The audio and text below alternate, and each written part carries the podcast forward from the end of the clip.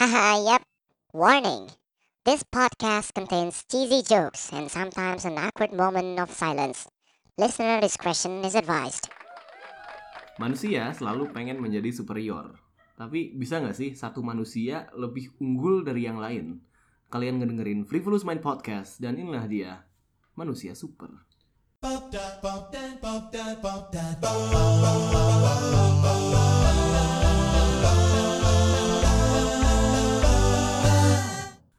Oke, sebenarnya pembahasan hari ini bisa sangat panjang, bisa sangat enggak, jangan sampai sangat pendek karena nyarinya durasi ya. Dan balik lagi gue bersama co-host gue, halo Nathan. Halo, emang kalau durasi panjang jadi dapet ads ya? Enggak sih, Enggak. maksudnya biar kelihatan podcastnya keren aja panjang Oh, gitu kayak iya. ngobrolnya lama. Dan hari ini gue kedatangan bintang tamu lagi. Sebenarnya bintang tamu ini datang berapa kali ke podcast gue sih. Dulu namanya Kuliah Kul. Dia pemilik podcast buk eh, apa ya? Pemilik podcast bukan siapa-siapa. Nama podcastnya bukan siapa-siapa. Kembali lagi, halo Kuliah Kul atau podcast bukan siapa-siapa. Iya. Assalamualaikum. Mau ganti nama samaran nggak? Enggak usah. Gantilah. Apa? Eh, apa ya nama samarannya? Menurut lu yang cocok, gue dipanggilnya apa? Andre cocok. Andre. Iya. Boleh. Ya udah oke. Nama samaran dia hari ini adalah Andre. Oke. Eh, jadi hari ini pembahasannya becoming superhuman. Eh, apa ya ngom- ngomongnya dari mana? Sebenarnya emang eh, agak bingung karena kebetulan Andre lagi di Bandung. Dia orang Bekasi dan gimana kan? Apa? Dan apa? dan oh ya, Kebetulan mungkin apa ya? eh, Frivolous Man ini kan selalu eh, menjadi podcast yang berbasiskannya tuh filosofi, psikologi dan science. iya. Mungkin kalau sekarang eh, dengan keberadaan Andre di sini eh, sebagai apa ya? Bukan ahli ya, jangan jangan ahli Bukan. bahasanya. Apa ya? Eh, antusias, antusias si, si filosofi. Nah, filosofi entusias dan antusias. gue kan udah cerita berapa kali ya ke Lutanuknya ngomongin nih orang gitu nih dia. Ini begini. orang. Kayak gue gak ada di sini. Iya kan emang gue dia tuh Iya. pemahamannya gini gini. Iya. Dan emang podcast bukan siapa-siapa juga bahasnya tentang hal begituan kan? ya. lebih ke arah itu psikologinya lah. eh filosofinya Lebih ke arah psikologinya. Oke, filosofinya filosofinya. Sorry, gue psikologinya. Oke, kalau ngebahas becoming uh, superhuman, cara menjadi manusia super, yang gue tahu ya kalau emang entah manusia pengen maksudnya secara eksplisit pengen lebih unggul dari yang lain atau enggak tapi emang pada dasarnya semua makhluk hidup itu tujuannya untuk bertahan hidup dan meneruskan keturunannya ya kan kenapa Hmm. meneruskan keturunan karena dia takut dan dia aware akan kematian makanya dia meneruskan gennya gitu kalau emang Ya. satu makhluk hidup bisa untuk uh, hidup selamanya pasti dia nggak akan punya keturunan gitu atau dia bodoh amat nggak usah punya keturunan gua mungkin mungkin bisa lah ya Bisa. Tan- tanpa sengaja tanpa sengaja bisa, ya atau Dia bisa, bisa. Tanpa punya keturunan pun tetap bisa. Di surga. Wah, berat lagi. Iya, iya, ya, di surga itu kan kalian akan hidup selamanya tanpa keturunan. Bahagia selamanya. Bahagia selamanya tanpa keturunan, tapi apakah kalian bisa bahagia selamanya itu ada di episode podcast gue Iya, yang lain. benar sekali. wah ada tuh Ada, udah udah udah denger belum Tan? enggak Para kokosnya belum denger. Iya kan gue mau start fresh di sini Oh, Star Wars ya. Ya, jadi di situ dibahas lah gimana cara bahagia selamanya. Tapi eh terlepas dari situ, ya sekarang kita kan bahas di eksistensi yang kita ada sekarang nih, realitas yang kita ada sekarang, becoming superhuman. Menurut lu gimana? Menurut gue perlu didefinisiin dulu Mm-mm. superhuman yang kayak gimana Hmm. maksudnya. Soalnya Nah, kalau setahu gue di becoming superhuman itu caranya ada banyak ya bisa lu kena radiasi ya. bisa lu Digigit babi. Digigit babi jadi Ya, apa? jadi man. eh pigman dikelir Iya. Jadi manusia itu jangan-jangan kerak yang digigit babi.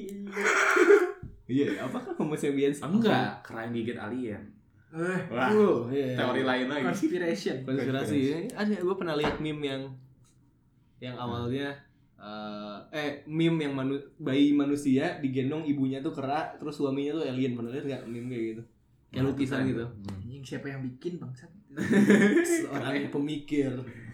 Nah Orang kalau lihat berarti kan tadi nanya di- ah, perlu didefinisikan segala macam nah kalau tadi lihat masalah kalau superhero Marvel ya dan superhero lainnya yang kena radiasi atau somehow dia bermutasi kayaknya eh it's unlikely deh maksudnya akan kemungkinan akan sangat kecil untuk terjadi kalau lihat dari sainsnya kan udah udah ada hukum alamnya gitu loh Iya. ya kan ada atom atom Hmm. membentuk materi dan kita ada DNA DNA-nya pun sebuah atom itu nggak bisa benar-benar terbang gitu. Iya, Iya iya, nggak sih? iya. Karena ada terbang itu apa sih terbang? Kalau Superman kan literally terbang, Iya, iya. Ya kan? Apakah iya maksudnya kalau menjadi manusia yang kayak gitu, ya it's highly unlikely gitu. Iya, Kita iya, dari jalur evolusinya aja udah kalau yang percaya evolusi, Iya. Iya, aduh. kalau yang percaya evolusi, dari jalur evolusinya aja udah mengarah kita ya udah primata gitu. Hmm. Yang berkaki dua, bertangan dua, kita menggunakan tangan untuk kesehari-hari. Jadi kalau mutasi tiba-tiba ada sayap gitu kayaknya is highly unlikely. mungkin bisa dibilang kita itu apakah kita bisa dibilang kita itu adalah primata yang punya super power Gimana ya?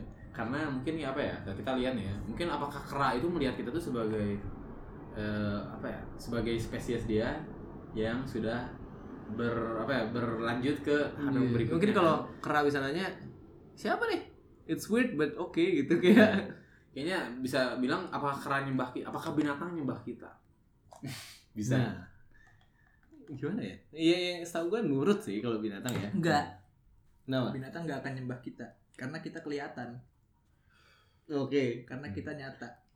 Hmm. Oh, oh ini. ini. tapi tapi ah, coba dielaborasikan Coba maksudnya gimana dijelasin nih kalau di wawancara Kita nih. Iya. Eh, yang kita tahu yang menyembah tuh makhluk apa sih?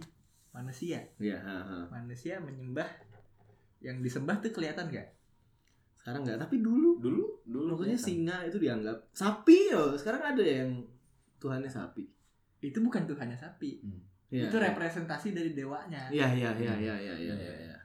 Kau sapi, bapak lo gebo. mungkin sekecil mungkin sedekat mungkin matahari nggak sih oh iya, iya. Oh iya bener. Berarti salah gua salah. Maaf. salah salah. Oke, sekarang podcast bukan siapa-siapa kalah dalam berargumen. Round one, win. Nah, tadi sampai mana bahasannya?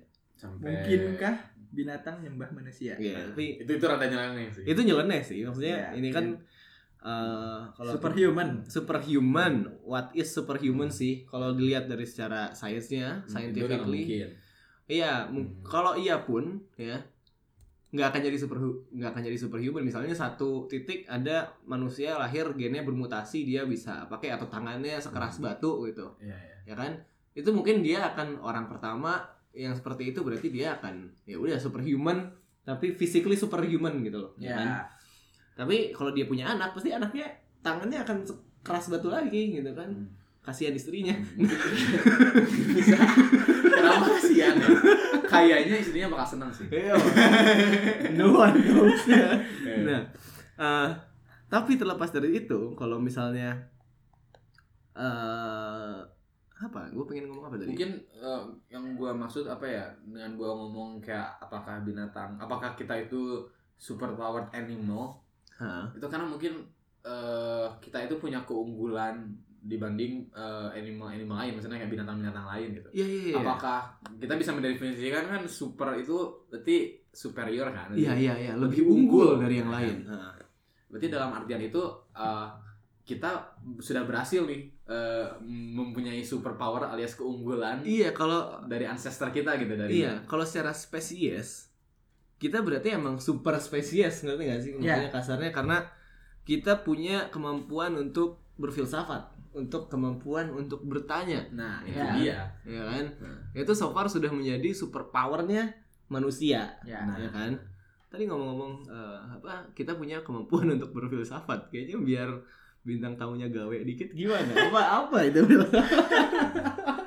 apa itu ya ya, berarti apa ya kayak mengapa filsafat itu mengunggul- meng- mengunggulkan kita berarti Bu? Iya, Buat kita unggul gitu. Iya. What? eh, kenapa filsafat itu a thing gitu loh? Kayak kan? Karena uh, filsafat itu sebetulnya sesimpel bertanya. Iya iya. Bertanya secara mendalam, menguliti sampai urat nadinya tuh kelihatan gitu loh. Iya iya dan Berpikir secara mendalam dengan kerangka-kerangka berpikir logis yang tepat gitu loh. Kan ada yang namanya logical fallacies gitu kan. Iya. Nah, Nah, logical fallacies itu tuh salah satu yang membantu kita menemukan apa ya?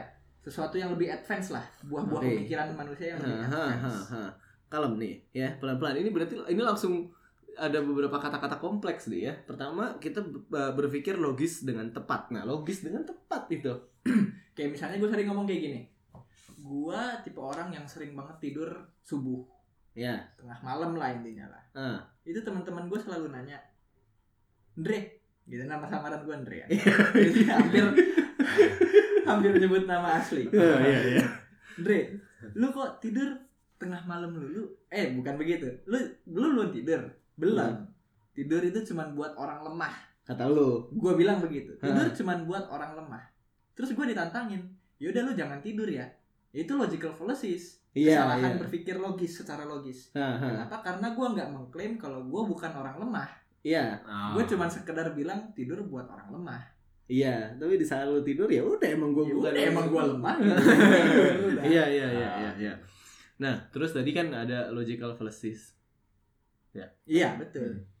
Kenapa? Ba- banyak yang belum tahu loh maksudnya sampai sekarang Ya tadi ya tadi itu logical fallacy berarti kan. Iya itu salah satunya logical fallacy. Jadi kecacatan logika ya kan. Iya. Dan eh, maksudnya orang zaman sekarang bukan zaman sekarang kayaknya dari, Dari- semua zaman selalu ada yang namanya orang bercacat logika. Ya. Dan orang itu nggak aware logika dia cacat gitu. Banyak banyak banyak banget gak sih yang lagi debat tiba-tiba debatnya ke mana? Kalau Iya. menurut gua nih ya debat yang sehat itu kita misalnya ngomongin bumi itu datar atau bulat, ya Hmm, kan? Iya, misalkan. misalnya ya Iya. itu dua jam harus ngobrolnya tentang itu gitu loh kalau Hmm. berargumen dan Iya. nggak jauh dari situ kadang-kadang orang nih banyak banget yang ngomongnya awalnya bumi itu datar atau bulat tapi pada akhirnya tiba-tiba ngomongin eh ibu lu nggak bener gitu Nah, jadi iya, jam lu iya. ngomongin mana Hmm. atau tiba-tiba bahas Iya. eh, saintis siapa saintis Hmm. siapa itu kan berarti logikanya nggak lurus ya nggak sih dan kalau menurut gue sih apa ya kalau kita berbicara kita berbicara logika pasti ujung-ujungnya musuhnya logika itu emosi gak sih nah Iya. gimana setuju nggak lo musuh Musuh kalau dibilang musuh, dibilang musuh gue nggak setuju. hmm. Karena menurut gue kayak saling berkelindan, cuman memang kadang tabrakan aja. Iya iya iya iya Kayak misalnya lu lagi deketin cewek gitu kan. Kayak logikanya begini. gue punya teman, teman gue diselingkuhin. hmm. Gue dengan gampang bilang kepercayaan lu udah dirusak, nggak akan bisa lanjut. Logikanya lu putusin aja. Buat apa lanjut sama orang yang kayak begitu? Iya. Tapi begitu gue yang diselingkuhin, emosi gue juga bermain di sini. iya iya Belum tentu gue pasti akan mutusin pacar gue ini. iya ha. Jadi nggak melulu bertentangan, tapi emang acap kali clash. Iya iya iya iya. Dan kalau ngomongin logika sama emosi, itu ternyata ternyata di otak pun punya dua bagian yang berbeda. Ada otak berlogika, ada otak, otak yang emosi. Parental lobus namanya. Iya iya iya. Oh iya. betul. Bukan. Eh, Gua nggak tahu ya, tapi mungkin gua gua tuh tadi pengennya ngomong prefrontal cortex ah, atau lobus lobus depan nih, lobus Iya. frontal. Itu emang kalau kita lagi thinking, problem solving segala macam itu tuh yang aktifnya otak depan tuh di belakang jidat lu itu otak logis lu di situ. itu amigdala. Bukan, Oh, bukan. itu prefrontal. Amigdala tuh jauh di dalamnya. Hmm. Jadi di belakang prefrontal cortex di tengah-tengah otak gitu loh Sejauh kalau apa? Tadi Gimana? bilang kan jauh. Sejauh apa? itu enggak jauh-jauh banget sih. Ya, otak otak lu kan nih ya buat yang belum tahu otak tuh otak lu kira-kira kayak eh, dua tangan Segede dua handphone. enggak dua tangan lu di kepal kurang lebih otak lu segede gitu. Iya, iya. Iya. Dua tangan lu di kepal otak lu segede gitu. Nah, Bayi segitu juga. ya cobain aja lu bayi ya suruh dia ngepal Enggak, tangannya. otak bayi sekepalan tangan gua gitu dua. Enggak, enggak. Oh. Jadi maksudnya kepalan tangan bayinya berarti tangan bayinya, Oh, kepalan iya. tangan lu kurang lebih otaknya segitulah gitu. Iya. Nah, kalau amigdala itu berarti kira-kira lu lihat tangan lu di tengah, otak depan lu misalnya kelingking ya. Ya. Otak depan misalnya kelingking. Mungkin amigdala itu antara di jari tengah lebih eh, di kuku jari tengah lah. Oke. Amigdala itu di kuku jari tengah lah, kurang lebih. Berarti amigdalanya ada dua. berarti Satu, senternya dua. banget ya Iya, Kan center. jari tengah ada dua. ini ini, ini dikacaukan ini.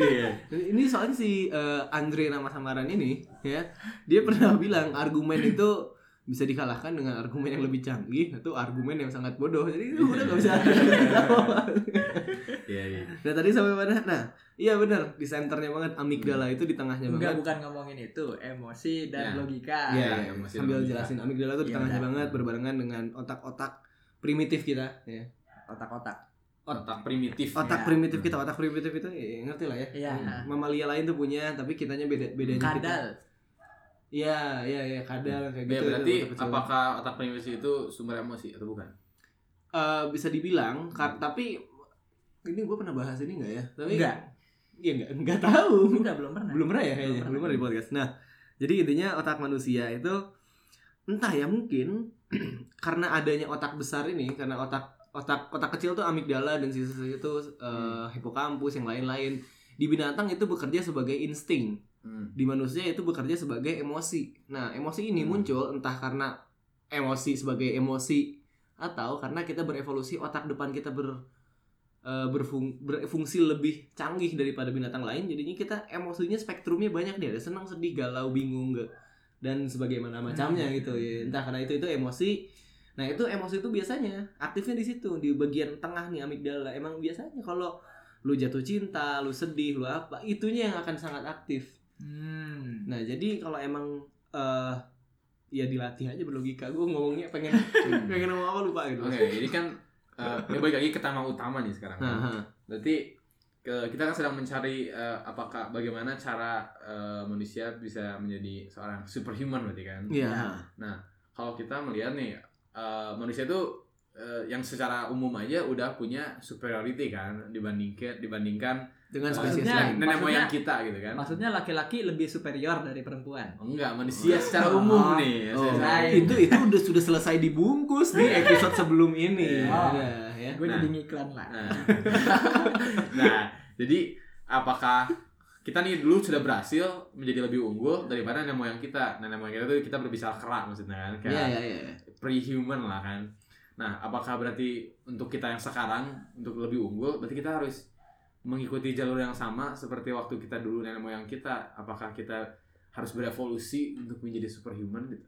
Nah, itu yang buat gue masih misteri lu mau ngomong nggak? Belum. Harus berevolusi. Hmm. Masih fisiologis gitu. Iya, maksudnya ya bisa jadi fisiologis. Pokoknya eh, apa ya? Kayak dulu eh, bagaimana kera jadi menjadi seorang su- super kera. Super kera itu ujung-ujungnya jadi kita kan. Iya, iya. Apakah superhuman itu harus menjadi spesies Tapi ntar jadi spesies baru lagi gitu. Bahkan secara eh, fisiologi ya, kita tuh jauh lemah daripada kera-kera lain loh. Betul. Kita sama ketemu King Kong tuh kita bisa Iya, jelas. bisa diremuk kayak sapu tangan lu basah terus diremukin gitu King Kong bisa. atau gorila biasa nih? Kalau King Kong jelas. Oh iya.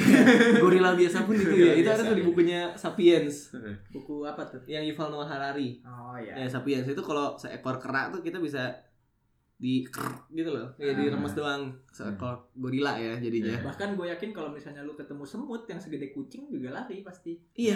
Iya kan? Iya iya iya. Segede kucing gitu. Iya. semut. Dan eh, yang membedakan kita superioritas itu adalah cara kita berinteraksi, cara kita berpikir gitu loh. Ya, berarti kalau bisa bilang untuk kita berarti bekal superpower kita tuh cuma dari situ doang gak sih? Iya, bakal so far ya, bakal Iya. superpower kita tapi kalau apakah kita spesies yang paling hebat sepanjang sejarah? Enggak. Belum tahu ya. Iya. Karena eh, sejarah kita belum tertulis gitu loh. Maksudnya masih masih kita tulis Oh, sejarahnya iya, kan. Iya. Tapi sebelum kita ada Homo erectus yang sudah bertahan 2 juta tahun. Betul. Hmm. Homo erectus kan 2 juta tahun. Iya. Homo sapiens itu 200 ribu tahun lah kurang lebih gitu loh. Dan berarti kelihatannya sebentar lagi selesai. Iya kelihatannya dengan kemunculan Iya. beta Thunberg. sangka kalah. Iya, kemunculan sangkakala. Uh.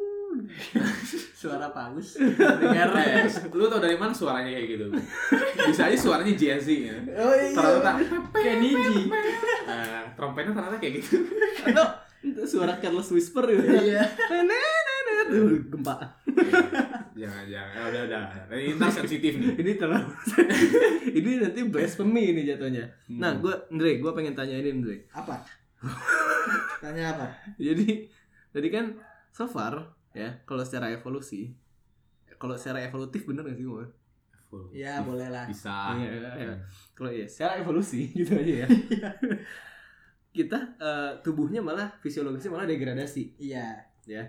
Tapi eh, logika kita makin sini makin advance. Hmm. Berarti apakah untuk menjadi manusia super itu logika kita harus lebih super daripada yang lain? Daripada yang lain. Heeh. Logika kita harus lebih super daripada Hmm. yang lain. Iya. Nggak tentu juga tergantung definisi superhuman itu lagi tadi. Kalau misalnya Hmm. kita sepakat definisi superhuman itu adalah otak itu sumber segala kemampuan manusia. Hmm. Iya benar. Hmm. benar logika tapi nggak bisa dianuin juga kemampuan emosional kita karena emosional itu kan berpengaruh ke Hmm, fictional reality kita kan tentang apa yang kita percayai apa yang kita per- kita percayai awalnya tuh kan membawa kita akhirnya sampai se-advanced sekarang Hmm, hmm, hmm. jatuhnya sama aja kayak misalnya robot Ya. robot dia punya logika yang cerdas gitu kan dia bisa ngitung perhitungan matematis yang amat sangat rumit jauh Hmm. lebih cepat dari manusia tapi karena dia nggak punya kemampuan emosional masih bisa dibilang kiamatnya manusia gitu karena robot ya masih belum terlihat Hmm. masih belum Iya, kelihatan iya. Tapi Elon Musk percaya loh. Iya sih? Hmm. Ya justru kan emang menurut dia ketika robot itu sudah bisa memproses emosi justru itulah yang berbahaya kan. Iya. Kayak AI itu kan intinya robot yang mungkin gak beremosi secara natural tapi dia setidaknya bisa mereplikasi emosi kan kayak Iya, iya, iya, iya. dia bisa pura-pura beremosi lah intinya gitu. Tapi kalau misalnya nih, lu kalau robot ternyata bisa merasakan emosi seperti yang tadi si eh, apa lu katain ya, Ya. kan Ya. bisa merasakan emosi itu hak bukan sih maksudnya apakah kita harus memberi hak pada robot kalau dia suatu saat merasakan emosi Oh iya itu pasti jadi dilema lagi karena sekarang aja yang teknologi cloning Hah? itu masih jadi perdebatan di dunia medis. Apakah cloning ini bermoral atau tidak? Hmm. Nah, gue juga nggak ngerti sih kenapa bisa didebatin bermoral atau enggaknya ya, tapi yang gue tahu emang jadi perdebatan cloning ini. Hmm, mungkin kalau cloning sih karena apa ya kayak ketika misalnya misalnya kayak gua di clone gitu kan apakah clone gua dan gua itu harus di standarnya sama gitu kayak haknya Iya. dan lain-lain kan kayak karena ujung-ujungnya apalagi misalnya kalau eh, kalau di cloning berarti gua sebagai individu itu apakah jadi dua ataukah gua itu tetap gua sendiri gitu Iya Kayak iya iya iya. secara eksisten tuh berarti gua tuh apakah gua ini Iya, dia iya, ada iya. dua atau gua itu cuma satu gitu sih bahkan gue nggak setuju kalau dengan eh, konsep cloning yang gua mati tapi ada cloningan gua muda terus ya Hmm. udah pas lanjut karena iya apakah guanya beneran hidup Eh, pasti beda kesadaran juga. pasti. Iya, apakah alam sadarnya sama atau Ah. beda gitu kan? Bahkan dengan eh, yang konsep cyberpunk itu loh yang mindahin kita Hmm. ke satu mesin, Iya. Hmm. Mindahin kesadaran kita ke satu mesin, apakah bener kesadarannya pindah atau Hmm. enggak gitu loh? Iya. terus yang kalau yang menarik sih ini sebenarnya sedikit kali tapi menurut gua menarik aja karena kalau misalnya cloningnya emang secara biologis nih kayak emang kayak gen terus dibuat lagi dari ya apa pun lah ya kan misalnya dari bayi atau gimana gimana itu masih memungkinkan ya secara teori tapi yang banyak yang orang ngomong itu kayak kalau lu cloning kayak yang di film sci-fi yang bener-bener lu udah punya mesin kayak printer gitu loh Iya. kayak berarti bener-bener lu direplikasi atomnya kan Iya. dibuat lagi yang baru itu tuh banyak yang bilang nggak akan bisa karena si jagat raya ini tuh udah bener-bener seluruh masa di dalamnya kan udah tet- udah tetap sebenarnya Iya, kan. iya, si semua energi itu cuman saling transfer kan Iya, jadi ketika lu membuat sesuatu dari dari nothing itu bakal jadi kekacauan besar gitu karena lu menambahkan masa yang nggak Iya, ada iya, gitu iya. Iya, Bener, iya. bener. itu sama halnya kayak orang-orang kenapa ngomong time travel itu nggak mungkin karena kalau ketika lu time travel ke masa lalu Oh berarti, shit, berarti, iya. berarti lu nambahin masa ke masa lalu gitu Iya, iya, iya itu iya, iya, iya. Makanya Makanya orang-orang katanya nggak mungkin gue bahkan kalau ke eh, mesin waktu ke time travel emang skeptis Ya. tapi bukan dari skeptis dari Iya. point of view lu gue skeptis kayak emang waktu itu beneran ada tuh men- Iya. atau cuman sekedar konsep gak sih gitu Iya, kan iya, Cuma- iya. sebenarnya yang ada cuman pergerakan of the universe doang tapi Hmm, kalau hmm. waktunya bener-bener ada tapi tadi masuk tuh Iya, Iya. iya, bener juga, bener Masuk juga. ya? Bahkan jika waktu ada masih ada perta- wa- masih ada pertanyaan lain. iya Iya. masih ada itu kayak teknisnya nggak sih kayak masih harus diselesaikan dari teknisnya iya heeh, heeh. hmm. tapi balik lagi nih balik Tadi, lagi nih balik lagi superhuman. Nah, tadi kalau main logika, yang gue tahu tuh dan makanya gue kayaknya cocok ngundang lu di episode ini Bukan karena undang, emang pas datang aja. iya pas datang ayo cuk bikin mic eh bikin bikin episode pakai mic lu. Jadi kita nggak tahu ya kualitas suaranya gimana ya. Jadi kalau ada yang dengerin harusnya lebih bagus sih. harusnya lebih bagus mic-nya mahal. Eh, dan kebetulan ini mic-nya dipakai di eh, podcastnya Nathan juga yang di sana gue jadi co-host cinema live Cinema Live. Eh, itu juga worth to hear ya, nyambung nyambung. Kayak kita shameless banget ya saling promosi Kayak bener-bener diselipin terus aja Jadi oke Tadi apa ya Tadi, tadi argumennya berarti kan eh, Belum tentu logika yang superior jadi superior secara keseluruhan berarti kan Iya. Nah tapi mungkin yang kalau gue sih ngelihatnya gara-gara satu-satunya hal yang benar-benar superior dan cuman benar-benar eksklusif terhadap manusia itu cuman dari si logiknya itu loh dari kayak Iya, iya. kemampuan kita tadi kayak ber, ber- bertanya dan berfilosofi ujung-ujungnya Iya, kan gitu Dengan Kayak- logika bahkan jadi ujung-ujungnya eh apa ya setidaknya kayak modal kita paling besar itu jadi kalau kita pengen mengembangkan diri kita logikanya kita harus dari modal yang paling besar gitu gak sih kayak Hmm. kalau kita ngomongin kita mau jadi superhuman dalam hal fisik gitu kita jadi paling kuat toh kita sekarang aja mulainya sangat terbelakang dari yang lain gitu kan Iya. mungkin jarang banget bahkan ada binatang yang lebih lemah dari kita gitu Eh, Iya, semua binatang eh. itu melahirkan lari. Hmm. Kalau skalanya nih misalnya kalau skalanya disamain, jadi serangga gitu ya, ke serangga jelas lebih lemah kan. Tapi kalau serangga segede kita, kita bakal jelas kalah gitu. pasti, pasti Iya, iya. kan? kayak tadi gitu kan. Pala lu dimakan belalang sembah. Belakang sembah siapa ya? nah, bahkan yang gue baca itu kalau semut, kalau semut segede manusia itu larinya dua kali lebih cepat dari Lamborghini katanya. Huh? Iya katanya. Sadis. Hmm. Jadi uh, Ngebut. ngebut kan. Kita udah kalau Benar ya kadang kita judi. Siapa juara? kalau ada semut apokalips udah manusia itu sama semut. Kalau semut berevolusi gitu.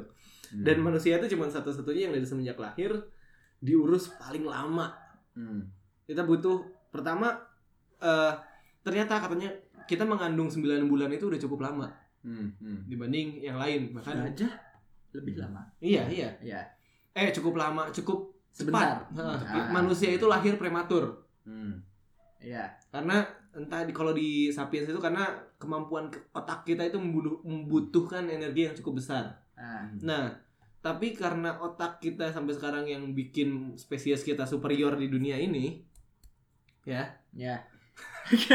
Minta banget disambut. Ngomongnya yang gue dengerin. yang paling superior saat ini adalah kemampuan otak kita itu kan logika Hmm. tadi balik lagi modalnya Ya. besar nah tapi itu bayarannya adalah kita lahir prematur dan perkembangan kita sampai kedewasaan itu lebih lama dari yang dari lebih lama dari spesies lain Hmm. kuda aja melahirkan langsung lari kan Hmm. Dan kalau menurut gue sih tapi apa ya? Kecacatan fisik kita itu itu sebenarnya produk dari Budaya. eh, intelektual kita nggak sih, ya kan? Karena kayak eh, kita semakin lama akan semakin lama nggak sih? Karena kita dipermudah dengan teknologi yang kita buat. Iya. iya iya, iya iya Exactly. Kayak kita bisa bilang kayak eh, kalau kita disuruh ngelawan orang dari zaman abad pertengahan gitu, jelas kalah. Ap- Apalagi kayak orang-orang Spartan gitu kan, yang Romawi iya kuno gitu. Mereka hidupnya lebih keras, jadi fisiknya lebih keras. Tapi gara-gara terus berkembang, dipermudah terus hidup kita, jadi lama-lama si badan kita berevolusi untuk kayak kita nggak perlu badan yang cukup kuat atau gitu kan? iya iya Hmm. bahkan sekarang entah ya zaman dulu zaman berburu tuh para manusia zaman dulu itu semuanya apakah muskular ya muskuler Mas- gimana sih nyebutnya para Muscular. muscular ya begitu pada semuanya berotot jadi nggak bilang muskular kan Iya. semuanya berotot atau emang ada yang gendut atau karena emang zaman dulu kan fisiknya Iya, iya. bener-bener Tapi pasti ujung-ujungnya ketika ada hierarki ada yang gendut pasti. ya Iya nggak sih? Kalau misalnya ngomongin dunia primitif ya, hmm, di saat Kalau ada hierarki enggak ya? ada yang gendut enggak Kalau- juga mungkin menurut gua. Kalau primitif misalnya- nih, kalau primitif kayaknya enggak deh. Iya, kalau ini kan ngomongnya lu manusia zaman purba gitu bukan sih? Atau Iya, atau udah zaman gitu. medieval gitu, zaman Manusia- batu gitu. manusia zaman purba sebagai homo sapiens Hmm. Sebagai homo sapiens Kalau gitu tahu anjir. mungkin kehidupan. ya mungkin lebih rata karena belum ada struktur sosial gitu kan. Kalau sapiens kayaknya kalau budaya itu dimulai dari sapiens eh enggak enggak enggak dari eh, Karena kalau misalnya lu ngomongin Soensis. sapiens pertama gitu ya, itu sama aja kayak lu nanam biji, Hmm. biji apa pohon beringin begitu kapan ini biji disebut pohon gitu. Baru keluar daun satu ini pohon bukan. Hmm. Sebulan kemudian ini pohon bukan. Iya, iya, kemudian iya, ini iya, iya, iya, kapan pohon? kalau mau kalau kita katakan ya kalau manusia ketika mungkin titiknya bisa diambil ketika sudah disebut sejarah berarti ketika sudah mulai ada tulisan lah Nah, Ah. kalau di titik itu ya, menurut gua beda. pasti ada perbedaan karena udah ada yang udah cukup advance buat ada orang yang pekerjaannya berbeda Iya. jadi kehidupannya berbeda kan kalau kalau ketika kita berbicara manusia berubah rata-rata akan sama karena ya kerjanya gitu-gitu aja gitu emang semuanya berburu atau apa atau ya gitulah kan Iya iya iya iya. iya. Oke balik tadi dengan modal terbesar kita logika. Ya. Hmm. Gimana? Kalau misalnya ngomongin logika, logika itu kan gunanya untuk kita mengetahui kebenaran gitu kan, apa Iya, yang iya. benar gitu. Nah, ah, kalau ah. misalnya ngomongin kebenaran tuh sebetulnya ada dapat kritik dari Friedrich Nietzsche. Masuk. Friedrich Nietzsche ini mengkritik kebenaran karena sebetulnya menurut dia kebenaran itu nggak pernah ada. Iya. Kebenaran Hmm. itu adalah sesuatu yang dibuat-buat sama dia. Iya iya iya. Kenapa? Karena selama ini, selama seluruh sejarah peradaban umat manusia, kita menjelaskan kebenaran itu dengan sarana apa? Bahasa. bahasa bahasa itu menurut dia nggak pernah bisa menjelaskan realita kebenaran sebagaimana adanya itu sama Iya. aja kayak misalnya lu ngejelasin air itu apa Hmm. air itu adalah sebuah begini-begini lu bisa jelasin sedetail mungkin sampai ke atom-atomnya tapi itu tetap lu nggak akan bisa nangkep air Iya. itu apa kalau misalnya lu nggak pernah ngelihat atau ngerasakan apa itu air gitu. Iya iya. Iya. Lu bisa bisa misalnya ngejelasin air itu adalah dua atom hidrogen dalam satu atom oksigen gitu kan Iya. H2O Ha. itu bukan kebenaran Iya. itu sekedar definisi Iya iya definisi iya. dari air Dan Hmm. itu menurut Nietzsche itu adalah kebenaran tautologi Hmm. nah kenapa orang Tautologi. tautologi jadi kayak kebenaran yang sebetulnya muter-muter aja penjelasannya Ah. tuh muter-muter doang Hmm. nggak Ah. menjelaskan apa-apa nah ketika orang udah lelah dengan kebenaran tautologi itu tadi dia bakal apa ya kembali kepada hal yang dia suka yang dia percaya dia pengennya percaya sama apa apa yang dia Hmm. suka Iya iya iya iya iya. Nah, nih, iya. gua mau pee break. Lanjutin. Oke oke lanjut. Co-hostnya. uh, Bawasnya ada urusan kurang mandi. Oke. Lanjut Andre sebagai nama samaran.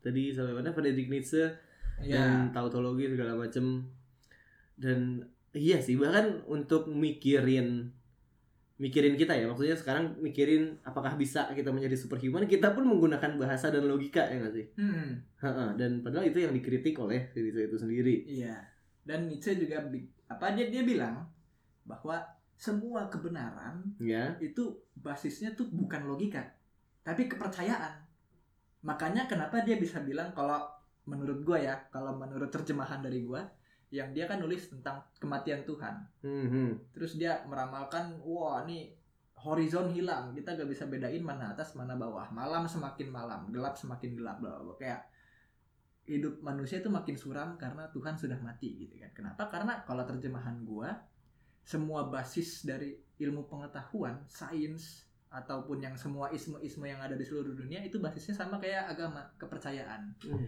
Terus Iya, gua iya. sempat mikir tuh kan berapa lama berapa lama sampai akhirnya gue nemu argumen kayak begini. Eh, bulan itu bunder. Bulan itu bentuknya bulat, oke? ya Gua rasa flat earther pun nggak akan menyangkal kalau bulan itu bentuknya bulat ya. iya ha. Bulan itu bulat kita bisa tahu dari mata kita, dari yang kita lihat sama dari perhitungan matematis manusia. Bener Hmm. kan? iya iya Tapi gimana kalau misalnya binatang nanti one day udah berevolve pintar sepintar manusia sekarang ini, Ha, ha. dia ngelihat bulan itu bentuknya kotak. Dan dia telah memperhitungkan secara matematis bulan bener bentuknya kotak. Jadi siapa yang bener? Manusia apa binatang? Jadi bulan itu bentuknya bulat apa kotak? Kita pasti bilang bener kita bulat. Kenapa? Karena kita percaya bulat itu benar bulan. iya Tapi ganggu ya. Hmm. Itu pada makan dulu, mau makan. Itu saya. oh iya iya siap Tapi tengah makan cep makan ya. Iya, ya. heeh, siap. Tidak kalau mau. bisa ngangetin juga Oh, makan. kalau mau anget, angetin sendiri Ah, ya. iya oh, santai Siap, santai. Ya. oke ada iklan Ya, ntar potongnya berarti gini. Sok mulai ngobrol biasa aja berarti. Tapi Ah. potong. tadi sampai mana Sampai bulan bulat apa kotak? Ah, iya. Ya ngomong gitu kan kalau gitu kan ke sana ke potong. ya langsung aja. Iya. Berarti gue langsung ngomong. Ah. Oh ya, tapi berarti kalau gitu Oh, udah balik pipis. Iya, udah balik ini sih. Udah, ya. Maaf nggak nggak pakai nggak pakai intro nih.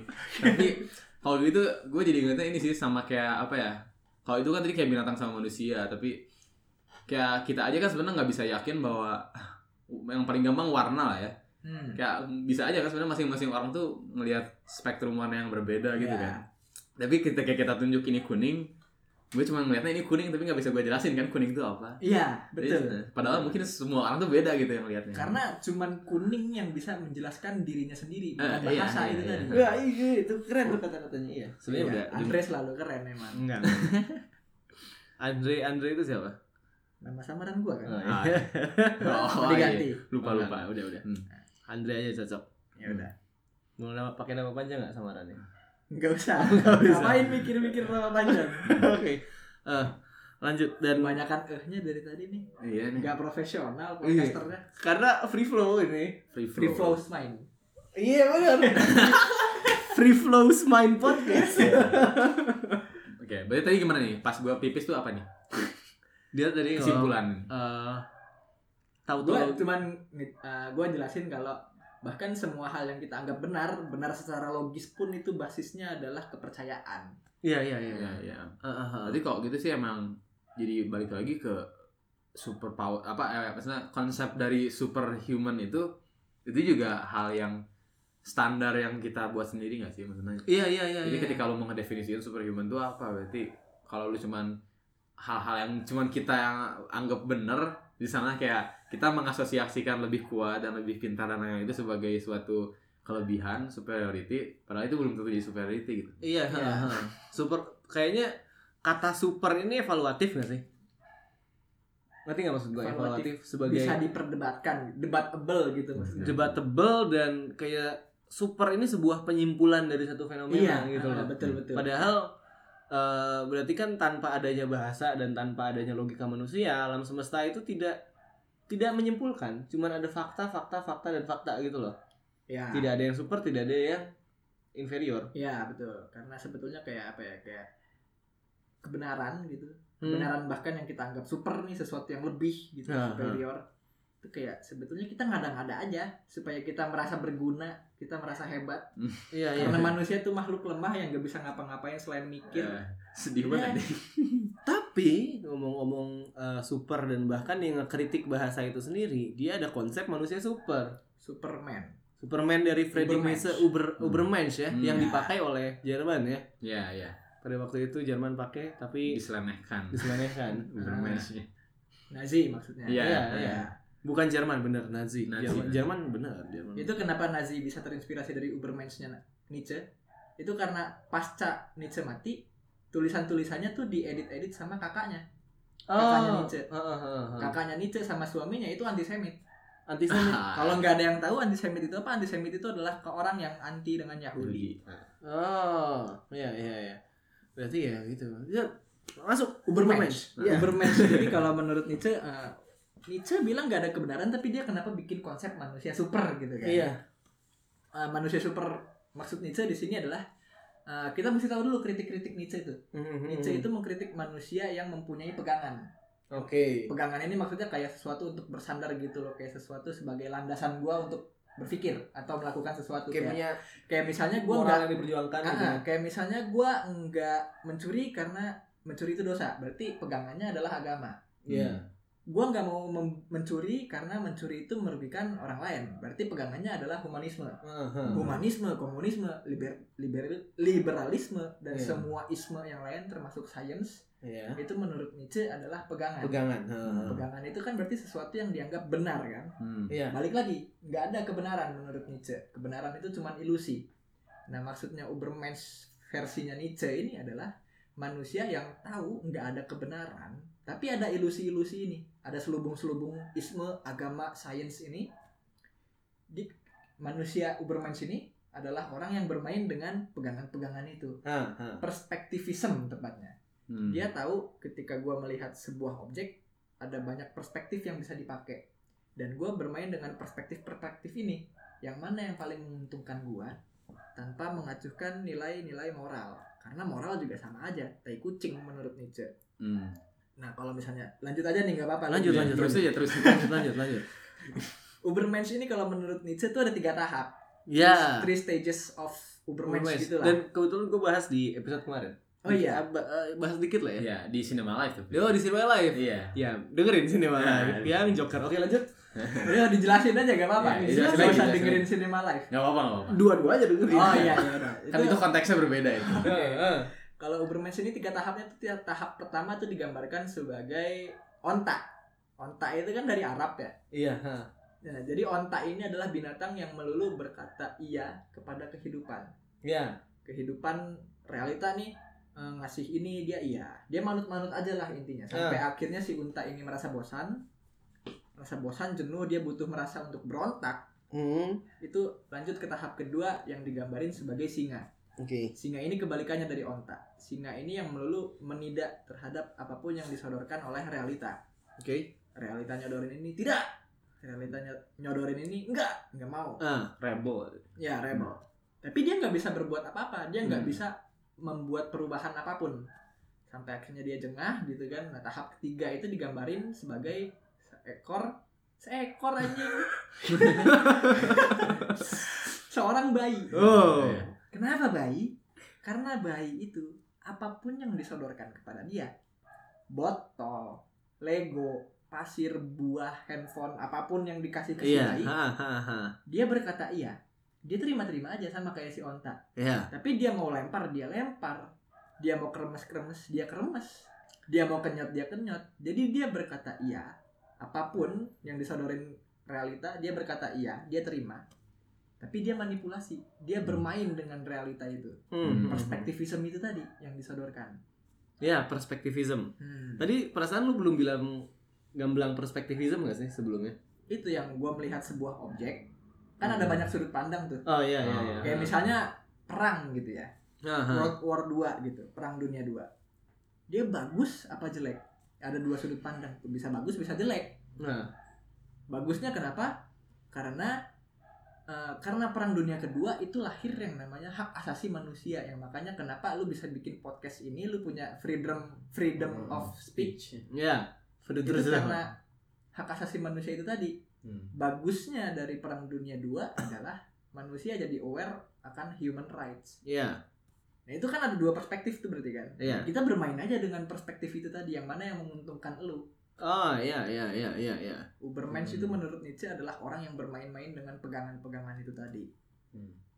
Tapi apa ya? Berarti apakah kalau begitu apa ya? Kalau tadi kan kayak lu jelasin itu tuh sebuah tahap yang seakan-akan semua orang tuh akan menjadi mengalami proses itu kan. Ya, Tapi apakah sebenarnya menjadi seorang Ubermensch itu sesuatu yang achievable dengan mudah atau menurut lu susah banget sebenarnya itu? kalau susah banget bahkan menurut gua nggak akan ada manusia yang bisa jadi Ubermensch. Hmm. Iya. Gua kayak karena menurut gua Ubermensch itu semacam garis finish yang nggak pernah ada, tapi Iya, kita iya, terus iya, berlari iya, iya, mencari iya, iya. garis finish Hmm, itu. hmm. Tapi kalau menurut Nietzsche itu di bukunya yang judulnya Sejak Kala Berhala Antikris Wah, mantap. itu dia nyebut ada dua orang yang menurut dia cocok disebut sebagai Ubermensch yang itu Napoleon sama Julius Caesar dan kenapa dia nyebut dua itu gue juga nggak ngerti kenapa karena Padahal dua-duanya kayak seorang fasis yang berpegangan gak sih?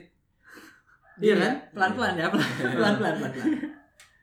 Eh, Nietzsche itu kenapa Lah, tadi lu bilang dia dua orang jahat lah simpelnya begitu kan simplifikasinya dua orang itu jahat doyan perang gitu kan Heeh. Nietzsche tidak menilai dari kacamata moralitas Hmm. karena menurut dia dia adalah orang yang beyond moralitas makanya dia sempat nulis buku Beyond Good and Evil Hmm. Soalnya maksud gua tadi gua nggak bilang bilangnya dia mereka adalah seorang fasis. fasis itu semiotiknya orang jahat Iya sih. Hmm. siapa lagi Nazi Iya. siapa Hitler Soeharto gitu Tapi Jokowi. maksudnya fasis gua ada anjing pas demo kemarin lagunya Oh, iya, Jokowi iya iya fasis. iya Jokowi fasis eh, iya maksudnya yang gua nilai lagi nih pendengar. Pendengarnya berkurang terus. Iya. Iya. yang yang yang gue maksud fasis di sini adalah seorang pemimpin yang semenang-menang. Gue tidak Iya. menilai itu baik atau Hmm. jahat. Ya, Ya, itu itu kan Yakin. berarti semena-mena itu adalah suatu konsep moral kan kayak kenapa lu ngomong itu semena-mena gitu. Ya, mak- maksudnya iya ya. Kayak kenapa hostnya disudutkan? Lanjut aja.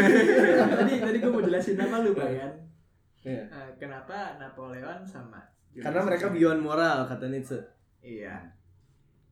Beyond moral. oh iya kenapa kenapa Nietzsche nyodorin dua orang itu bisa disebut sebagai Ubermensch gue bilang kan gue gak ngerti Nah, Kenapa? Karena balik lagi nih ke awal yang soal bahasa itu ya. Menurut Nietzsche juga sama dia mengamini kalau bahasa itu nggak bisa menjelaskan realita as it is. Iya. Tapi bahasa adalah satu-satunya sarana yang kita punya Ya. untuk mengkomunikasikan, mengartikulasikan segala sesuatunya. Oke. Maka dari dua premis itu, Nietzsche memilih untuk bermain dengan kata-kata, bermain dengan bahasa sebagai sebuah apa ya, sebuah upaya dia untuk menyaring para pembacanya karena dia juga nggak pengen gampang dipahami gitu kan. Iya. Karena menurut dia orang yang bisa paham tulisan-tulisan dia itu berarti sama menderitanya kayak dia. Iya. Nah karena Nietzsche bermain dengan bahasa, jadi ya mengakibatkan gua belum susah nangkep gitu Hmm. susah nangkep tulisan-tulisan dia dan ketika gua merasa gua mengerti bisa jadi gua salah mengerti Iya, Karena iya, dia iya. kan bermain bahasa Jadi paradoks ya. iya Iya. Karena ya berarti ya udah dia bilang sendiri walaupun paradoks ya walaupun paradoks dia bilang sendiri bayi itu dikasih realitas apa dimain-mainin ya Ya. kan sedangkan Nietzsche realitas manusia kan bahasa ya udah dia terima bahasa dia main-mainin bahasanya ya tapi justru itu paradoksnya Hmm. tadi gua itu kan menggunakan konsep Nietzsche tapi Nietzsche kan bermain bermain dengan bahasa bagi Seakan-akan jadi di situ ngomong bahwa kayak eh apa ya segala hal yang kita percayai dan ya kan yang kita percayai yang kita komunikasikan sebagai kepercayaan kita itu kan nggak ada yang benar kan berarti kan iya ha. tapi dia ngomong gitu adalah suatu aksi menggunakan bahasa dan aksi yang dia percayai berarti kan? Ngerti nggak sih? Iya iya. apakah Nietzsche percaya jalannya sendiri? Percaya jalannya sendiri maksudnya itu gimana? Ya apakah yang dia katakan itu apakah dia percaya dengan apa yang dia katakan? Justru Nietzsche menulis itu Hmm. bukan supaya orang setuju tapi untuk open discourse gitu loh. Ah, jadi iya. justru dia pengen lu sebagai pembaca untuk ngebantah dia. Hmm, hmm, diajak debat justru. Hmm. itu tuh Iya. itu pipis pen pipis. Happy break juga. Sekarang gimana? Kamar mandi? Situ kanan. Ini? Nah terus kanan mau pojok. Oh, iya kamu kalau begitu tan? Iya iya. Oke. kita dulu berdua nih ya? Kita berdua nih. Hah. berarti kalau gini nih ya. Ini tuh sudah apa ya menjadi jadi sangat eksistensi kan? Berarti kalau gitu eh, seperti tadi bilang eh, se- secara apa ya secara hal-hal yang kita pahami tentang konsep super itu kan berarti itu tidak bisa dipercayai penting gak sih kan? iya iya iya iya. Nah, karena eh, super itu apa sih kan nggak ada kan, nggak ada definisi ah. lengkapnya kan. Ha, ha. Nah, berarti tapi yang ngomong gitu Nietzsche juga dia membuat konsep yang tadinya kita mau jadi pegangan kita nih si Ubermans ini kan. iya ha, ha. Tapi ternyata itu pun sebenarnya nggak bisa dikatakan kebenaran. ya karena dia juga kayak ya gitu Nah, jadi ya ujung-ujungnya sih apa ya? Eh, menurut gua walaupun iya paradoks, tapi argumennya tetap valid argumennya Nietzsche ini. as an argumen tanpa melihat nisenya ya Hmm, Iya ya, karena menurut gua emang ujung-ujungnya eh sekarang nih tahap yang kita sedang lakukan ini eh yaitu terus memperdebatkan kebenaran yang enggak ada gitu. kan. iya iya iya iya Itu adalah definisi yang menurut Nietzsche si bayi ini kan. iya. Nah, ya, tapi eh, tadi kita juga bilang bahwa si Ubermansnya ini sesuatu yang tidak di apa ya sesuatu yang tidak ada yang tidak bisa dicapai gitu loh. iya sebuah Nah, jadi pengajaran kalau menurut gue sih mungkin ya bisa dibilang bahwa ada tahap setelah bayi gitu. Tahap setelah bayi inilah yang kita ingin capai tapi nggak usah kita kasih nama karena kita nggak pernah capai. berarti menurut lu akan ada seorang bayi ini Ya bayi ini eh menurut gue justru oh ya enggak ya berarti ya menurut gue harusnya tuh ada satu lagi tahap sebelum bayi berarti. Kalau menurut gue adalah tahap di mana orang itu mempertanyakan dulu sebelum dia mempermainkan gitu loh. Atau mempermainkan itu bentuk mempertanyakan. hmm dah ya oke sudah balik bintang tamunya Hmm. ada sebuah pertanyaan Ini sebuah pertanyaan ya mungkin ya. apa Jadi kata co-host kita, Nathan, dia bilang apakah nggak seharusnya ada tahap sebelum bayi? Di mana apa ya? antara singa dan bayi Ya. Hmm. Karena kalau menurut gue sih ketika kita mendefinisikan bayi itu sebagai orang yang sudah mempermainkan ya berarti udah benar-benar terlepas dari kekangan eh, percayaan lah ya Hmm. gitu ke- eh, keputusan dan kepercayaan tapi kan eh, seperti orang-orang yang seperti kita ini yang sedang lagi mempertanyakan hal itu justru itu kan berarti kita belum sepenuhnya terlepas dari kekangan moral dan kekangan itu kan tapi kita setidaknya sudah aware dengan kekangan itu tapi belum masih belum bisa mempermainkannya gitu hmm. Nah, apakah itu tahap tersendiri lagi atau apa gitu? nggak tahu mungkin kenapa mungkin juga harusnya ada gitu ya Hmm. tapi menurut gua kalau yang unta singa dan bayi itu se- kayak sebuah reduksi gitu loh Iya sama aja Ada kayak harusnya dari unta ke singa juga ada transisi tuh Hmm, di mana si iya, unta bertanya-tanya gitu kan Iya, iya. tapi langsung loncat dari singa kayak reduksi Ya aja mungkin jadi menurut jadi sebuah spektrum lah, Iya, iya. kayak gender. Iya, jadi pada ujung hari mungkin bisa dibilang ya eh kita ya jadi kayak yang sombong banget ya mengklasifikasikan diri tapi eh, mungkin kita jadi sebagai singa yang mempertanyakan ya sih di sini kayak yang belum bisa jadi bayi gitu gitu. Ya, dan tidak akan pernah bisa jadi bayi gitu. Iya, tidak akan pernah jadi jadi bayi gitu. Iya, ha, ha, ha. dan tidak pernah bisa jadi bayinya juga uh, menurut gua ya kayak emang kita ujung-ujungnya tidak akan pernah terlepas dari moral ya itu sudah jadi kayak bagian bukan biologis mungkin ya tapi Iya mungkin budaya tapi emang kita lahir dari moral dan kita punya rasa empati, punya segala punya macamnya. consciousness aja itu karena jatuhnya kalau misalnya jadi bayi itu uh, lu aware bahwa ada yang namanya moral tapi bukan berarti lu harus jadi tidak bermoral Iya. heeh. ya kan lu bisa tetap bermoral tapi dengan permainan lu sendiri gitu dengan Iya. alasan-alasan lu sendiri kenapa lu tetap bermoral bukan karena gua nggak pengen nggak bermoral gitu tapi karena nah, Iya. heeh, heeh, misalnya heeh. boleh karena gua pengen coli ego gitu misalnya bisa aja gitu kan kan tetap egois kan Coli ego coba jelasin ke eh, apa para penonton. Karena misalnya terlalu eksplisit ngomongin coli ego. Biasanya lu ngomong ke gua masturbasi ego. Ini coli ego. iya sama aja kan Iya, tapi iya, coba lebih diperjelas, elaborasi apa itu coli ego. kayak misalnya ada seseorang dia uh, lagi krisis eksistensi krisis eksistensi Iya. belibet mulu ini dia pengen dia ngerasa kalau dirinya tuh useless Iya. dirinya useless segala macam sampai akhirnya dia memutuskan untuk uh, membantu sesama misalnya membantu sesamanya ini bukan karena orang lain ini kasihan orang lain ini butuh pertolongan tapi sekedar supaya dirinya merasa bahwa dia nggak useless kalau dia tuh berguna itu kan coli ego Hmm. Oh, iya iya iya. Ini cuma menyenangkan diri lah gitu. Ya. Ya, Self- sebenarnya balik lagi ke kalau di psikologi berarti kan Iya.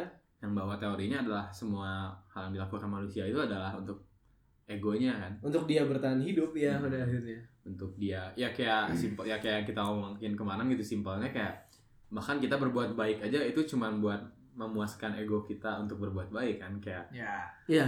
agar kita tenang secara lagi-lagi secara moral gitu Nah, Iya. masalahnya sifat altruis itu sama kayak baju yang disangka ini kulit kita. Dia Oh, bukan iya. bagian badan kita, Iya tapi iya kita iya. iya. nyangkanya dia bagian badan kita. Jadi sifat altruis biar kita elaborasi adalah eh, sifat yang berbuat kebaikan tanpa pamrih, benar? Misalnya gimana tuh?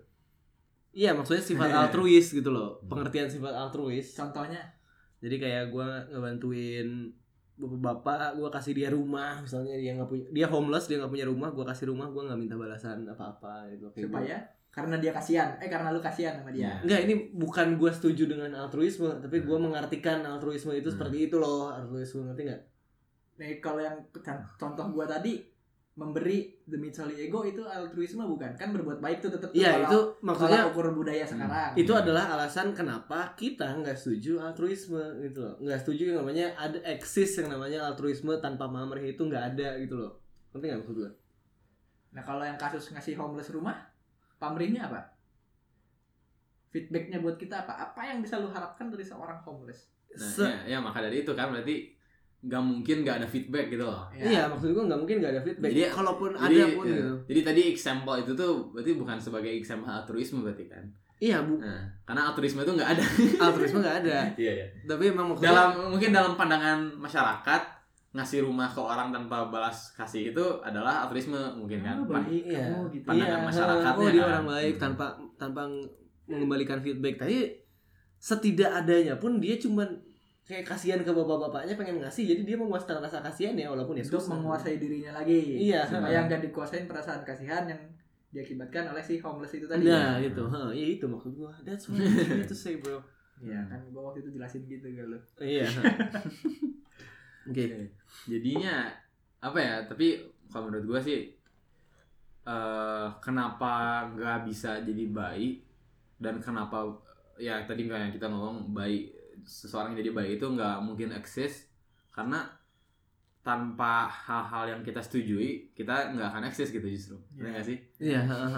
Kayak kenapa bayi itu nggak eksis karena bener-bener bukan gara-gara orang-orang nggak akan bisa mencapai itu tapi walaupun ada yang mencapai itu berarti dia udah nggak eksis lagi karena dia udah tidak tidak terpaku dengan eh, apa dengan persetujuan yang ada termasuk kayak persetujuan kita meng- melihat dunia ini dari mata dan dari dari indera itu kan berarti dia udah nggak ada kan karena dia nggak mau setuju dengan hal itu gitu. Jatuhnya kayak kalau gue mikirnya malah kenapa Ubermensch itu nggak akan pernah ada? Karena mustahil seseorang hidup tanpa meyakini sebuah kebenaran. Iya. Hmm, iya, iya. Gimana sih kayak lu pasti ada sesuatu yang lu yakinin gitu kayak misalnya lu yakin bahwa demokrasi itu bagus. Demokrasi Iya, itu iya. walaupun bobrok tapi demokrasi itu paling bagus. Iya iya. Kayak nggak mungkin lu bisa menyangkal satu sebuah kebenaran lah gitu. Bahkan gue pun sampai sekarang masih setuju yang namanya kebenaran itu agreement. Ya. Nah, tapi kalau masalah politik, gue nggak bilang. Maksudnya gue tidak setuju dengan, bukan setuju atau gue mendukung kapitalisme, demokrasi, liberalisme segala macam ya. Tapi maksud gue, gue mendukung mereka karena ya itu yang paling realistis aja. gitu. Hmm. Tapi emang pada dasarnya ujung-ujungnya gue akan tetap mendukung gitu kan, Iya. akan tetap Hmm. berpihak dalam satu pihak gitu. Hmm. Ya, ya kayak ya kalau misalnya mungkin kalau menurut gue sih bukan kalau gitu kan lebih emang karena nggak mungkin itu karena emang ya apa ya emang karena pusing nih jelasinnya Emang karena karena Gak ya gitu. mungkin Gak mungkin itu karena emang eh, Karena- sebagai keputusan kan Maksudnya emang kayak Pasti kita membutuhkan sesuatu kan Tapi ya kayak tadi lagi eh, Menurut gua sih Emang definisi eh, kita ada Kita ada tuh otomatis berarti Ada consciousness lah kan Ya. Itu adalah dengan decision making gitu kan Dengan kayak Hmm. lu memilih sesuatu seperti lu memilih untuk melihat ini kan berarti secara tidak sadar mata lu memilih untuk melihat seperti ini kan berarti ya lu terus memilih gitu untuk ada itu gitu ketika lu berhenti nggak eh, lu berhenti memilih lu benar-benar nggak ada responsif ya ibaratnya jadi lu jadi kayak jadi batu kan gitu kayak ya udah gitu emang lu tidak tidak terimpact dengan apa pun yang di sekitar dan tidak Hmm, meresapi iya, yang di iya. sekitar gitu Iya iya. iya. otomatis lu nggak eksis gitu dan jadi nggak ada bedanya sama robot nggak sih? jatuhnya terus ini gue juga baru kepikiran ini nih gara-gara si Nathan ngomong memilih kenapa Ubermensch nggak akan ada? Kan tadi si bayi itu memilih untuk bermain-main kan? Hmm. sedangkan menurut gue manusia nggak pernah bisa memilih. Hah. Free will Sam Harris. Lanjut. iya. Iya makanya itu tadi. Bahkan ketika lu bermain-main nih memilih untuk bermain-main akhirnya dengan pegangan-pegangan itu lu nggak betul-betul memilih. Lu kayak ada past event yang mendrive lu untuk bermain-main dengan pegangan itu Ya ya ya ya. Hah kayaknya seru nanti kita bikin episode judulnya eksistensial krisis tapi bukan how to heal from existential crisis tapi Iya baik- benar-benar cuma kita ngerekam kita lagi eksistensial krisis Iya, aja iya. gitu. Here bro gitu. Come on join us gitu. Iya, harusnya buat live stream loh. Buat live stream, orang-orang join semuanya existential crisis. Mass suicide. No. Bercanda guys. Bercanda, bercanda. Jangan di demonetize. Eh lupa podcast nggak ada monetize-nya. Eh by the way episode ini disponsori oleh aku. Oleh apa ya? Apa ya, harusnya ada tuh kita cari sponsor kayak yang suicide call gitu. Iya. yang buat suicide call. Anda Suicide call center Ya, suicide call center. Anda depresi? Dengerin podcast bukan siapa siapa gitu. Pakai kode free full. Free flow mendapatkan smart. diskon. diskon konsultasi. Jahat bener ya. diskon anjing Jahat banget nih. Ya Udah. gua miskin ya udah berarti nggak bisa nggak bisa bayar konsultasi udah. Iya udah yang udahlah gua proletar depresi aja udah gitu. Berarti Udah, sekarang mungkin simpulin kali. bisa disimpulkan nih. Simpulin artinya ya eks apa krisis eksistensi yang miskin itu berujung jadi joker Hmm. ah Joker itu seorang bayi gak sih? krisis eksistensi yang tajir itu jadi Batman Hmm. Ah. Hmm, iya, makanya iya. tajir biar jadi Batman bangsat Ah, iya iya iya. Tapi kayak ketika iya itu itu bisa bisa ditanya lagi tuh kayak ya kalau kemarin sih kita ngobrolin itu bahwa Joker yang di The Dark Knight ya bukan yang di kemarin tuh. Itu tuh sebagai example baik gitu. Apa? Sebagai contoh baik. Example baik. Nah, sebagai baik. ah, Karena menurut kita Joker yang di Dark Knight itu adalah emang benar orang-orang yang sudah terlepas dari beban moral lah, mm. dengan kepercayaan-kepercayaan. Ya. terus Ya bagaimana menurut lu? Ya, lu gimana gitu? Apakah masuk gitu? Atau lu nggak setuju kira-kira? iya baby gitu ya Hmm. apakah dia seekor se- seorang Hmm, karena kalau menurut kita kan dia ada orang yang udah benar-benar nggak punya tujuan kan. Hah, nggak ngerti juga ya ini gue juga pertanyaan baru bisa jadi bisa jadi Tapi mungkin. kalau secara tadi ya mungkin kalau tadi ya susahnya karena tadi kita ngomongin Ubermensch udah benar-benar secara saintifik juga nggak sih kayak. tapi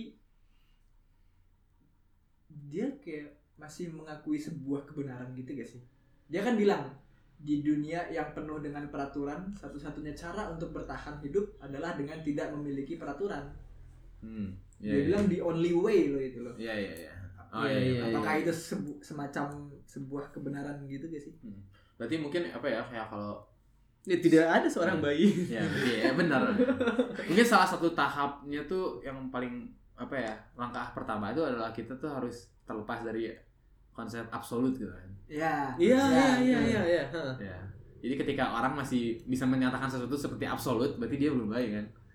Kayak gua nggak bisa sekarang percaya kalau lu ngebunuh bayi baru lahir bener-bener secara tanpa alasan itu nggak apa-apa gitu kan gua nggak bisa ngomong ya, gitu kan ya. Iya, gue bakal ngomong itu salah secara absolut kan berarti ya emang nggak Iya, baik iya. gitu Dan apalagi yang masih jauh dari kata bayi adalah orang yang orang lagi ngapain dikit-dikit nggak gitu bro, gini caranya yang benar. ada kan orang kayak Iya, gitu, iya. masih unta seunta-untanya Iya, itu. Iya. dan ini bukan nge-undermine ya bukan kita ngatain orang-orang seperti itu. Bukan merendahkan lah ya. Iya. bukan merendahkan karena emang udah rendah. Ya Kata bintang tamu. bintang tamu ya bukan kita ya. Ya udah sih berarti kesimpulannya tadi balik lagi ke can we become superhuman gimana berarti? Can we become superhuman? you can you can come close. You can come close. Tapi eh pertama you can become superhuman seperti superhuman apa menurut kalian ya udah kalian deketin aja gitu kan. Iya. Dan kalau pengen ngikutin konsep Nietzsche itu bisa kalian come close to superhuman ya Ubermensch menurut Nietzsche. Hmm. Tapi kalau ngomongin post Nietzsche-nya, bahkan Nietzsche pun bermain dengan kata Hmm. dan superhuman itu sebuah kata yang dijanjikan oleh manusia sesuatu yang superior. Berarti Iya, ya iya, iya. superhuman pun hanya sebuah konsep. Iya. ya mungkin Begitu, kan? eh, ya mungkin gua nanya kesimpulan juga salah karena kesimpulan itu harus bersifat absolut bener. Bagus. jadi harusnya jangan ada kesimpulan berarti kesimpulan podcast ini adalah tidak ada yang namanya kesimpulan Tapi Nggak tetap sih. kesimpulan. Ya. mungkin kalau gini nih ya kalau ya, ya bener ya bener Yaudah lah gini deh mungkin biar gampang gini aja deh sekarang kita masing-masing kasih aja nih kayak kesimpulan Kesimpulan. dari kita sebagai singa-singa ini kan kita singa di semua Oh, iya, iya, iya, iya. singa atau untal atau apa pun lah kita sebagai sebagai orang-orang yang belum jadi bayi coba kita simpulkan masing-masing Oke, tadi itu menurut gua. itu menurut Apa? lu tadi Tadi menurut lu berarti menurut apa? gua yang kalau kalian kalian bisa menjadi Oh, superhero ya, ya. ya menurut superhero definisi kalian aja masing-masing. Hmm. Atau kalau pengen menurut Nietzsche, kalian tidak akan bisa menjadi superhero sepenuhnya. Hmm. kalian akan ada di paling jauh setengah superhero. Tapi kalau ngikutin eh kalau mikirnya lagi post Nietzsche berarti superhuman pun sebuah kata yang dijanjikan Iya, gitu. iya, iya. Bukan sebuah realita yang ada ya. Kalian Hmm. tidak menjadi apa-apa dan kalian bukan apa-apa. Hmm, Hmm. coba berarti menarik dari lu berarti dari gua kalau gua menurut gua lu gak harus jadi ubermensch nggak harus jadi superhuman menurut gua eh, hidup hanya satu kali Wah. Jadi kalau bisa kalau bisa ya itu temuin apa eros lu. Eros. eros. Nanti gue jelasin. Temuin apa eros lu. Live with it. Terus mati dengan atau karena eros lu itu tadi. Karena mati kayak Simoncelli itu mati paling bahagia men. Dia cinta dengan balap motor dia Hmm. mati ketika dia lagi ngelakuin kecintaannya itu. Oke. Hmm. gila itu Iya, iya. mati paling indah itu men Iya iya iya iya. Nah iya. eros itu apa? Eros itu tuh eros itu tuh cinta tapi yang eh jalannya tuh ke arah yang seksual, egois. Jadi Hmm. sekedar pemenuhan seksualitas lu doang dan seksualitas di sini bukan gua strictly coba sex ya ah bukan strictly sex gitu loh kayak apa yang bikin lu seneng lu cari deh yang bikin lu jatuh cinta secinta cintanya lu cari lu abisin itu cinta lu terus lu mati gara-gara cinta lu Uh. indah gitu mati karena Nah. cinta. Oke, Nathan. Nah, kalau dari gue sih mungkin gue emang udah punya semacam life motto mungkin ya. Oke. Ini gue gue berpegang ini dan cukup lama gitu. Jadi jadi yang nempel tuh ini life motto itu adalah the purpose of life is to find it gitu. Woi. Menarik, Nice, nice, nice. Itu, itu gue ya gue selalu berpegang dengan itu bahwa kayak mungkin kalau dikaitin dengan tema ini ya nggak gue mau jadi sedikit motivasional ya tapi kayak mungkin kita nggak bisa jadi superhero ya tapi setidaknya kita bisa mencoba lah ya. Ya, iya. Kita bisa iya, mencoba untuk ya terus lu asal lu terus mencari jangan pernah puas dan menurut gue ya itu bakal jadi pendorong hidup lu juga untuk kayak lu terus kayak tadi lu, lu udah udah nemuin eros lu udah nemuin passion lu berarti kan. Tapi lu jangan pernah puas dengan passion lu ya lu terus gali passionnya sampai lu mati gitu dengan ya tadi kayak dengan matinya dengan passion lu juga. Kayaknya gue doang yang kesimpulannya nggak enak didengar. ini akademis banget soalnya akademis kayaknya Oke udah gitu. Ya, mungkin udah sih Oke gitu. udah, berarti terima kasih banyak buat eh, teman-teman semua ya yang sudah mendengarkan. Uh, this is Frivolous Mind Podcast and as always, thank you. rekor nih Hmm. Kak, pesawat tungguin pesawat lewat itu 911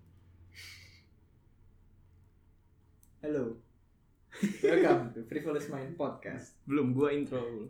Gak apa-apa biar kayak youtuber-youtuber gitu loh Dibajak ceritanya. Is it possible? Goblok. Iya iya iya iya Gue diem Kamu segini ending aja Ah.